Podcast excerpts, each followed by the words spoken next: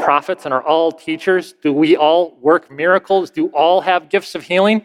Do all speak in tongues? Do all interpret? No. Eagerly now desire the greater gifts. This is God's word. What we have in our text here tonight, pretty simply, as I mentioned before, is, is basically just an extended metaphor that the Apostle Paul keeps pushing. He didn't invent the idea of the body as an illustration to explain organizational unity. In fact, we know that there were other Roman uh, Romans in, in rhetoric that were already using it by this time, but Paul is the first one to apply it specifically to the church, and we still fully understand the metaphor today. What we're going to do tonight is we're going to take out some of the main teachings that are packed into this text, and then I'm going to make a couple quick applications, okay? So not all of them, but some of the main teachings. And then a couple quick applications. First of all, he says that the body parts are uniquely gifted. I'm not, by the way, going to reread through every section of the text because it's pretty long, but you can, I have it on the screen in case you want to reread through it yourself. The body parts are uniquely gifted.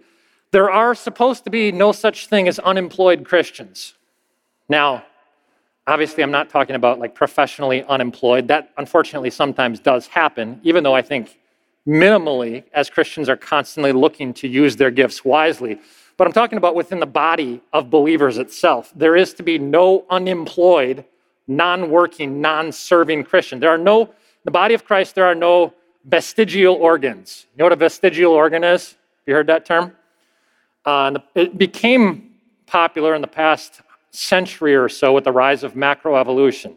And macroevolutionary thought basically said that there is genetic structure that every human body and every uh, biological creature has that is essentially no longer necessary. It was perhaps necessary and functional for our ancestors, but it's not necessary anymore today. An example of this would be like the appendix. So for a long time, scientists said the appendix does nothing. Nothing, nothing good. You know, like it can go haywire and you can get an appendicitis and it can cause you to die, but we can see no reason that it serves any functional purpose. And they kind of arrogantly concluded, many of them, that if we can't see the reason for it, it must have no reason. If we can't see the purpose, that means there is no purpose. Now, that's the difference between subjective and objective truth. Uh, scientists, most of them today, would say, actually, the appendix, so far as we can tell, probably plays a fairly important role when it comes to creating bacteria that assists in the digestive system. It helps with the immune system and other functions like that. In other words, most today will say, yes, it has a function. We're not entirely sure what it is, but it does have it. It's not vestigial. It has a purpose. Just because we before said it had no purpose doesn't mean it doesn't have a purpose.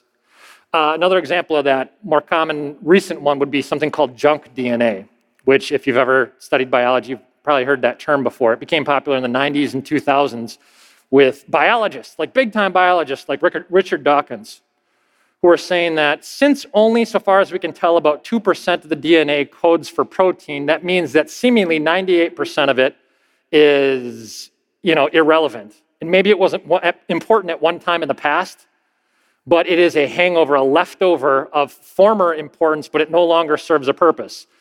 Almost no one's saying that anymore, because in the two thousand tens, papers were published that said that eighty percent of the human genome essentially has biochemical functions, and we're just kind of waiting for the rest of the information to come in.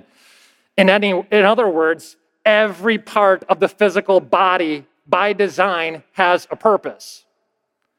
That shouldn't surprise us, then, that every part of the body of Christ has a specific designed purpose as well. Every part is uniquely gifted. Therefore, every part has a job.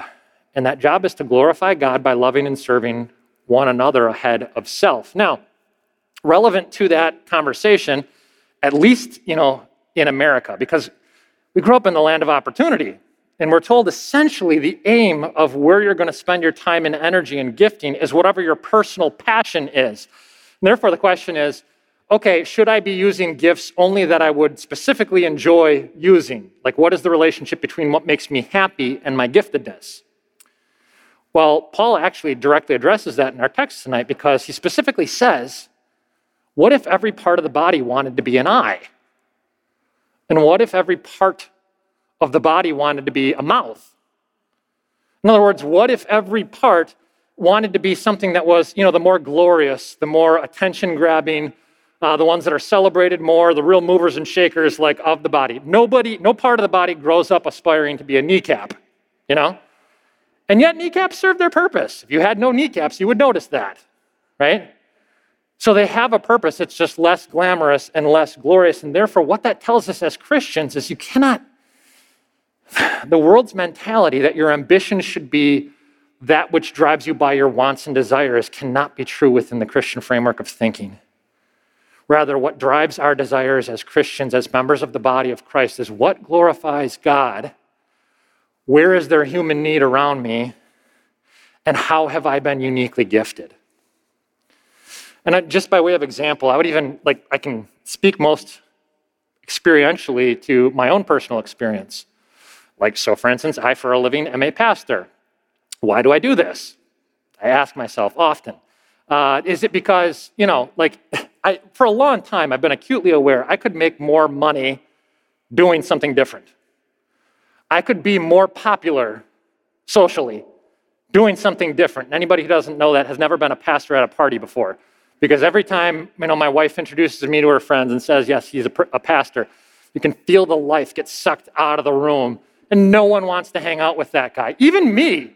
If I know there's another pastor at a party, I will avoid that guy. Like, I don't want to go near him and have a conversation either. They're not fun.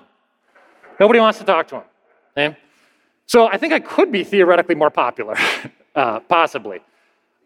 Could I do something that might make me happier? Hmm. You see, what I've come to figure out is, now make no mistake, I find great joy in being content in the part of the body that I serve in. And what I mean by that is I know I have some specific training, I know I have some specific gifts, and I find some peace in using those gifts if I think it benefits the body.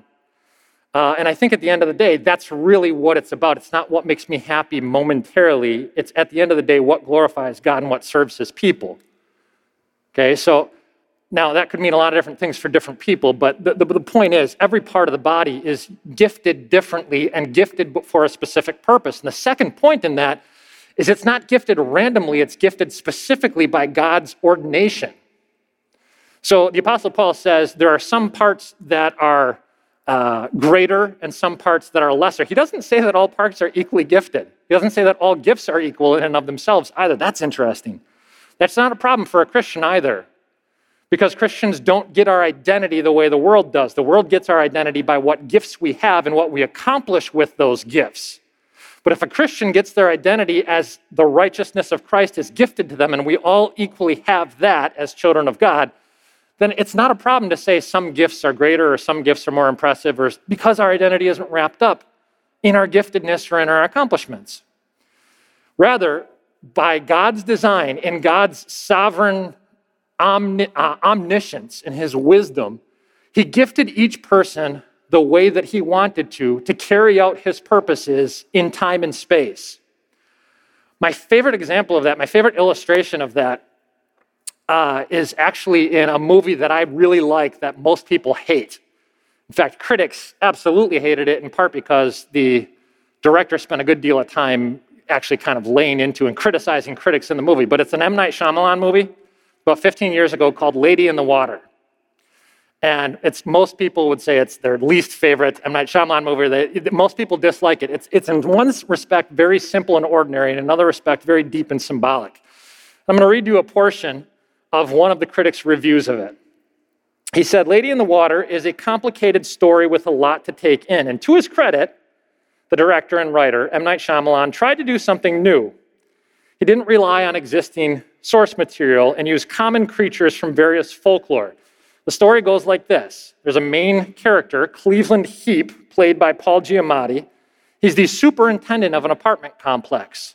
And one night he finds in the pool of that apartment complex a mythical creature called a narf, whose name is Story. And this pseudo-water nymph is on a quest to find someone named the author. Like I said, the whole thing is like dripping with symbolism. Uh, but this this artist is an uh, artist who this author is an artist who will bring forth great changes in the world. And the author's work, he says, this story will influence the best of minds and bring on world peace or some other kinds of great change. Before she can return to her own world, however, she is attacked by something called a scrunt, a wolf-like hunter. The only way to save herself from that creature is to recruit a team of experts to conduct a ritual to grant her safe passage to her home. She's looking for something she calls a symbolist, a guardian, a guild, and a healer. Now here's where it gets interesting. It turns out that the quirky and kind-hearted residents of the apartment complex might actually be the very ones she's been looking for all the time. He says, with a little bit of hesitation, the residents don't fully dispute the existence of the supernatural, but holding them back instead is their inability to accept that they somehow hold an important role in the greater story. Now, you hear what he's saying? The, the comparison that he's making in that movie with the apartment complex residents is exactly what the Apostle Paul is talking about with the body of Christ and how it functions. In fact, so let me just give you an example. There's one character in the movie named Reggie, who's kind of a loser. And the only thing Reggie ever does, he's kind of a weirdo. He's, a, he, he's kind of a bodybuilder too, but he's a weird bodybuilder who only lifts one muscle. All he ever does is he takes a dumbbell and he lifts it over and over and over. Not on both sides. He doesn't just work his upper half. It's not just always, you know, arm day. It's just one arm day. And every day he lifts he lifts that, that bicep, and it's just this distorted, lopsided. They don't give you the background as to why that is. But it turns out that at the critical moment in the climax of the movie, we find out that Reggie, this ordinary kind of loser, plays the role of the guardian. And he fights off the evil scrunt. Reggie was lifting that dumbbell his whole life, day by day, rep by rep, building up to that one crucial moment, and he didn't know it the entire time. Now, see, that's how the body of Christ works. We are uniquely gifted. Are you faithful with managing that gift? And irrespective of whether you see right now what the purpose of it is, do you faithfully manage it to the glory of God and the service of the body when the moments, the crucial moments of life come? You see that? See, now here's what's interesting within the gospel framework of that thinking. If you're unwilling to acknowledge your giftedness, if you're unwilling to develop your gift faithfully, if you're unwilling to use your gift when that critical moment arises, guess what? The gospel says God still loves you. Even when we're faithless, God still loves you. However, if you don't use that gift, you will be less satisfied in this life, and the rest of the body will suffer. See? God has given the gift, and he asks you to manage it wisely to his glory and the service of the body. So the parts are uniquely gifted. The parts are gifted specifically by God. The parts are gifted for the use of the service to one another. Thirdly, the human opinion of those body parts is absolutely miscalculated. The human value system, if you don't know this, is terrible. We all know this, but we don't know this to the degree we should. It's terribly warped. We come into this world with a warped value system, and this world only makes it worse, and it can only be fought off through a study of Scripture, repentance, and prayer. Uh, the things that we tend to hypervalue, uh, excuse me, we have, are, are, they're the things that we seem, Paul used the word presentable. The things that we deem presentable, we hypervalue, and we tend to undervalue the things that we deem less presentable, or the things that we just simply don't understand. Um, I recently came across a study. I mean, you guys know I'm often reading through different sociology studies, and one of the best things I've ever read on the influence of advertisement was a study that was conducted by two Canadian sociologists back in nineteen seventy-eight about the effects of marketing on children. And what they did is they took about two hundred kids, they divided them into two groups. And to the first group, they showed two commercials. Commercial of a child playing with a specific toy. The second group, they showed no commercials. Then they asked all the kids individually, okay, who would you like to play with? We're going to give you two options. Boy one that you could play with has the toy from the two commercials you saw. But we have to warn you, he's not a very nice boy. In fact, he's a mean boy. Option two is to play with this other boy that doesn't have the toy from the commercials, but we're going to let you know ahead of time, he actually is a pretty nice boy to play with. Amongst the kids who had witnessed the commercials, the vast majority of them all chose to play with the mean boy who had the special toy. Amongst the kids who did not see the commercials, all of them chose to play, obviously, with the relatively nicer boy, the one that they were told was nicer. Number one, that parents, be careful and monitor what your kids take in because they're constantly sponging stuff up. But what this teaches us, the advertisements led the children to choose an admittedly inferior human connection over a superior human connection because they had prim- been primed to think that what really matters in life was like a lump of plastic. Distorted value systems. Now let me ask you, do you think you've outgrown that distorted value system? Do you think you have somehow, uh, just by aging, you no longer have this misguided, value-blinded heart? Perhaps this is the reason, so like another example, perhaps this is the reason that we as a society have largely chosen to, we pay, I'm not just saying this because there's a lot of teachers present, but we pay our, our teachers who spend, you know, an enormous amount of time pouring their life and pouring their heart and pouring their hours into equipping, shaping, forming, melding, molding, and mentoring twenty-five or so kids every year.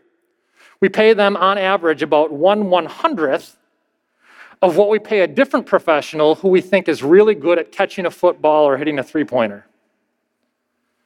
Now, I'm not against anybody earning a lot of money, or I'm not trying to discourage, you know, big payments for it. But tell me that doesn't betray something about our value system. Therefore, we should absolutely assume that our flesh values things incorrectly. What that means is what seems sensational to us or what seems boring to us shouldn't be the indicator. What seems great to us and what seems lesser to us should indicate almost nothing. We should remember that we are part and we are contributing to, in a fallen state, a broken world value system. And therefore, what Christians want to do is step back and say, I'm not, I, I'm apart from that. I'm in the world, but I'm not of the world. I'm thankful for the gifts that I have. I'm thankful for the gifts that others have. I trust God in the gifts that I don't have. And I praise God for the fact that the body has all the gifts it really needs. All right, let me get to the, the final teaching point here. Fact is, Jesus is the head. Paul says that implicitly in this text. Uh, it's where he says, now you are the body of Christ, and each one of you is a part of it. Well, if you're the body of Christ, that means Christ is the head. He says that more explicitly in, in Ephesians four fifteen, where he says, indeed, speaking the truth in love, we will grow to become in every respect the mature body of him who is the head, that is Christ. See, in a physical body, in very simple terms, the way it works is the parts of the body respond to the brain. In other words, there's constant communication going on, largely driven by the brain. And it sends messages and it sends blood flow, and yet the parts of the body have receptors and they send signals back. There's a constant two-way street of communication between the brain and the other parts of the body. Now, interestingly, if the parts of the body, for whatever reason, fail to communicate with their head, they become absolutely useless. And they actually become a drain on the rest of the body. You follow that? In other words, it is absolutely reasonable. If God is the one who is our head, and God is the one who designed us. He knows how we best work. Uh, he, he knows what's best for us. It's ter- perfectly reasonable that we would listen to him, like the parts of the body listen to the brain. The problem with that, and this is where the metaphor of Paul starts to break down a little bit, and every metaphor and analogy does, is simply the fact that, you know, reason doesn't motivate us all that well. Just because it's reasonable doesn't mean we'll do it. It doesn't motivate us like grace does. Uh, so in other words, if the head is the most essential, most glorious, most, uh, it's the thing that's in charge, how do you explain the fact that we're told Jesus Christ is the head of his church, the body of believers, and yet he chose to lay down his life to pay for the sins of his body. In other words, why would a head, a head sometimes chooses to amputate certain parts of the body that are going to, you know, infect the other parts. But when would a head ever lay down its life for a body? See, this is where the analogy breaks down. The only reason it ever would would be because of incomprehensible love, and because the head, for some reason, viewed its job as primarily to serve its body. And the Bible says that's exactly the way Jesus perceives himself as our head. It's what he told us. The Son of God did not come to be served, but to serve, and to give his life as a ransom for many. He gave his life as a ransom for all of our unhealthy competitiveness in the body, for all of our petty jealousy in the body, for all of our unhelpful non-compliance in the body, for all of our lack of service to the body. He gave his life as a ransom for. And again, this is where the understanding of grace sort of overwhelms our hearts and our sensibilities, because Jesus deserved everything, but he gave up everything, because he loved us undeservedly, and he still does. See, the parts of the body naturally submit to, they naturally listen to the head when they're functioning properly. That's natural, but it's never natural for the head to lay itself down for the body. And what that means is Jesus isn't just a reasonable leader. Oh yeah, he's of course a reasonable leader. It makes sense to listen to the one who designed you. That doesn't motivate you to live for him. What motivates you is he's a gracious leader. In other words, we're not merely parts of a body that have to respond to our brain, but it's like we're loved members of a family who want to respond to our deeply respected head of household. Now, let me break off three quick applications of the text then, okay? Number one, I think what this does, the different parts of the body are different, and different is tough.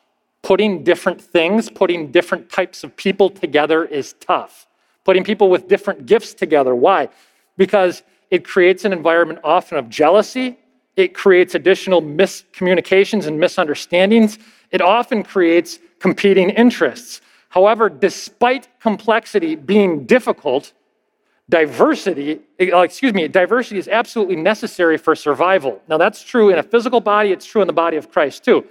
You know that, if you've ever studied aging theory, you know that one of the explanations, again, for why a body dies is as you grow older, essentially what happens, the body weakens, your systems start to slow down, and everything tends to become uniform. Now, The ultimate, I could give you a couple different examples of that, but for time's sake, I'm just going to give you the final example that's non-debatable. When you die, when your body decomposes, what happens to it? What does it look like? It becomes dust, where each particle is entirely uniform with all the others. Each particle is indistinguishable from all the others, and when that happens to a body, it's dead. Now, what does that mean? Unit, unity without diversity creates uniformity.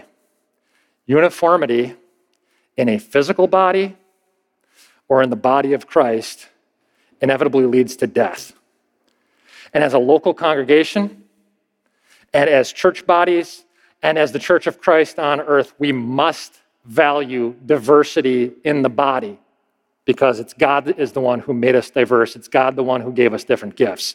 Okay, so that's point one. Point two, Know, know your role and live your role. Um, Paul does something at the end of the text here that's extraordinarily helpful. He gives us a list of all the different types of gifts that he's thinking of. Now, we're not going to go through each one, but commentators will say there seems to be about four different categories here. There's word ministry, word gifts, like apostles, prophets, evangelists.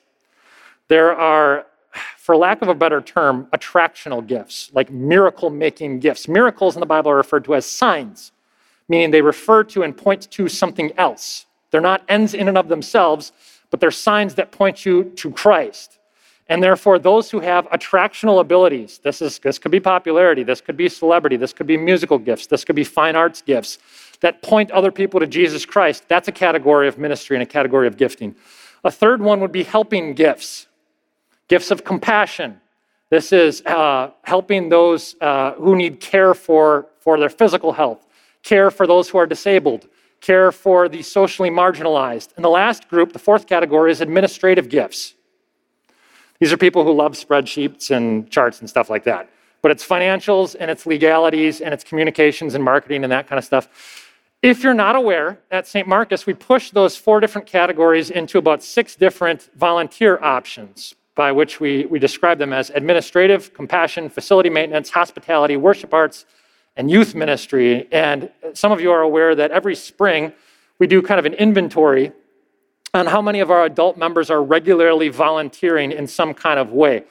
This past spring, the count led to about forty-six percent. forty-six percent of our adult Uh, population here at Saint Marcus, our membership, is regularly involved in a recurring service volunteering kind of role.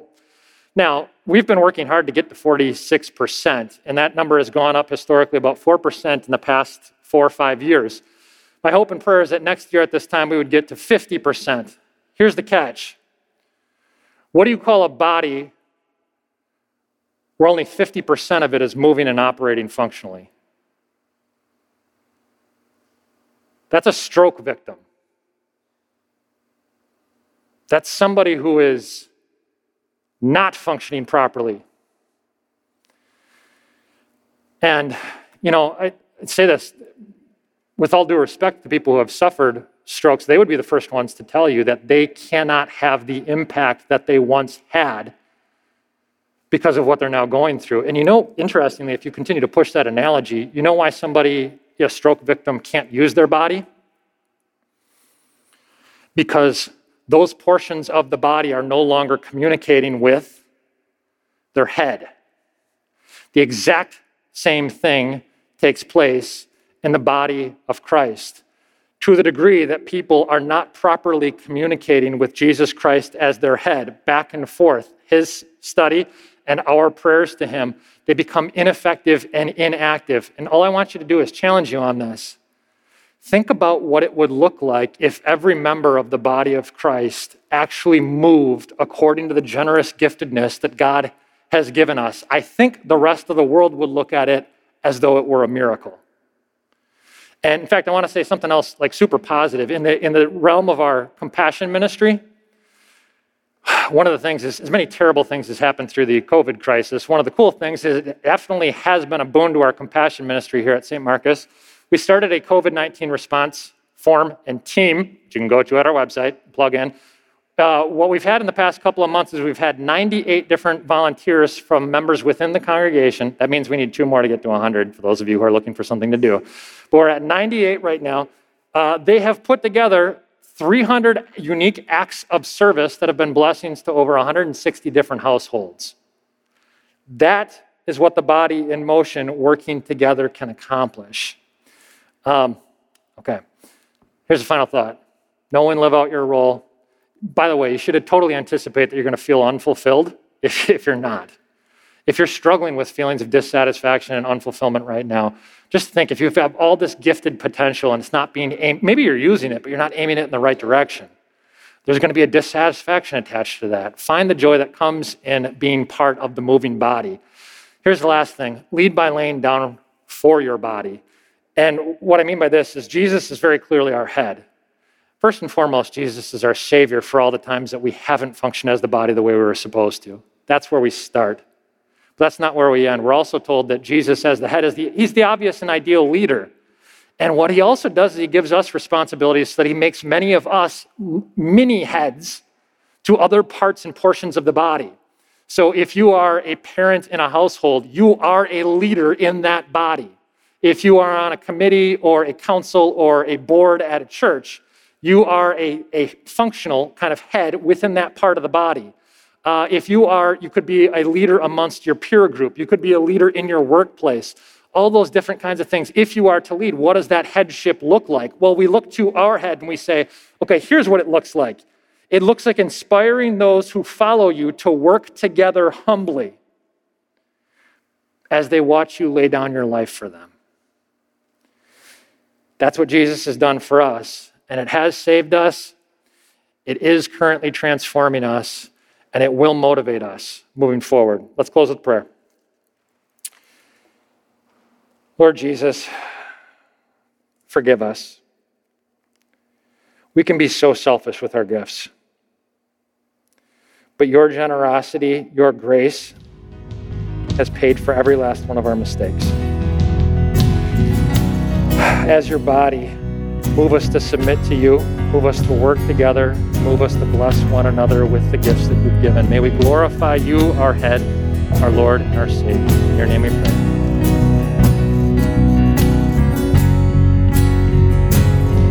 This message was a production of Saint Marcus Lutheran Church. For similar content, subscribe on iTunes, Google Play, or our YouTube channel. For more information about how to support our urban gospel ministry in Milwaukee, please visit s t marcus dot org.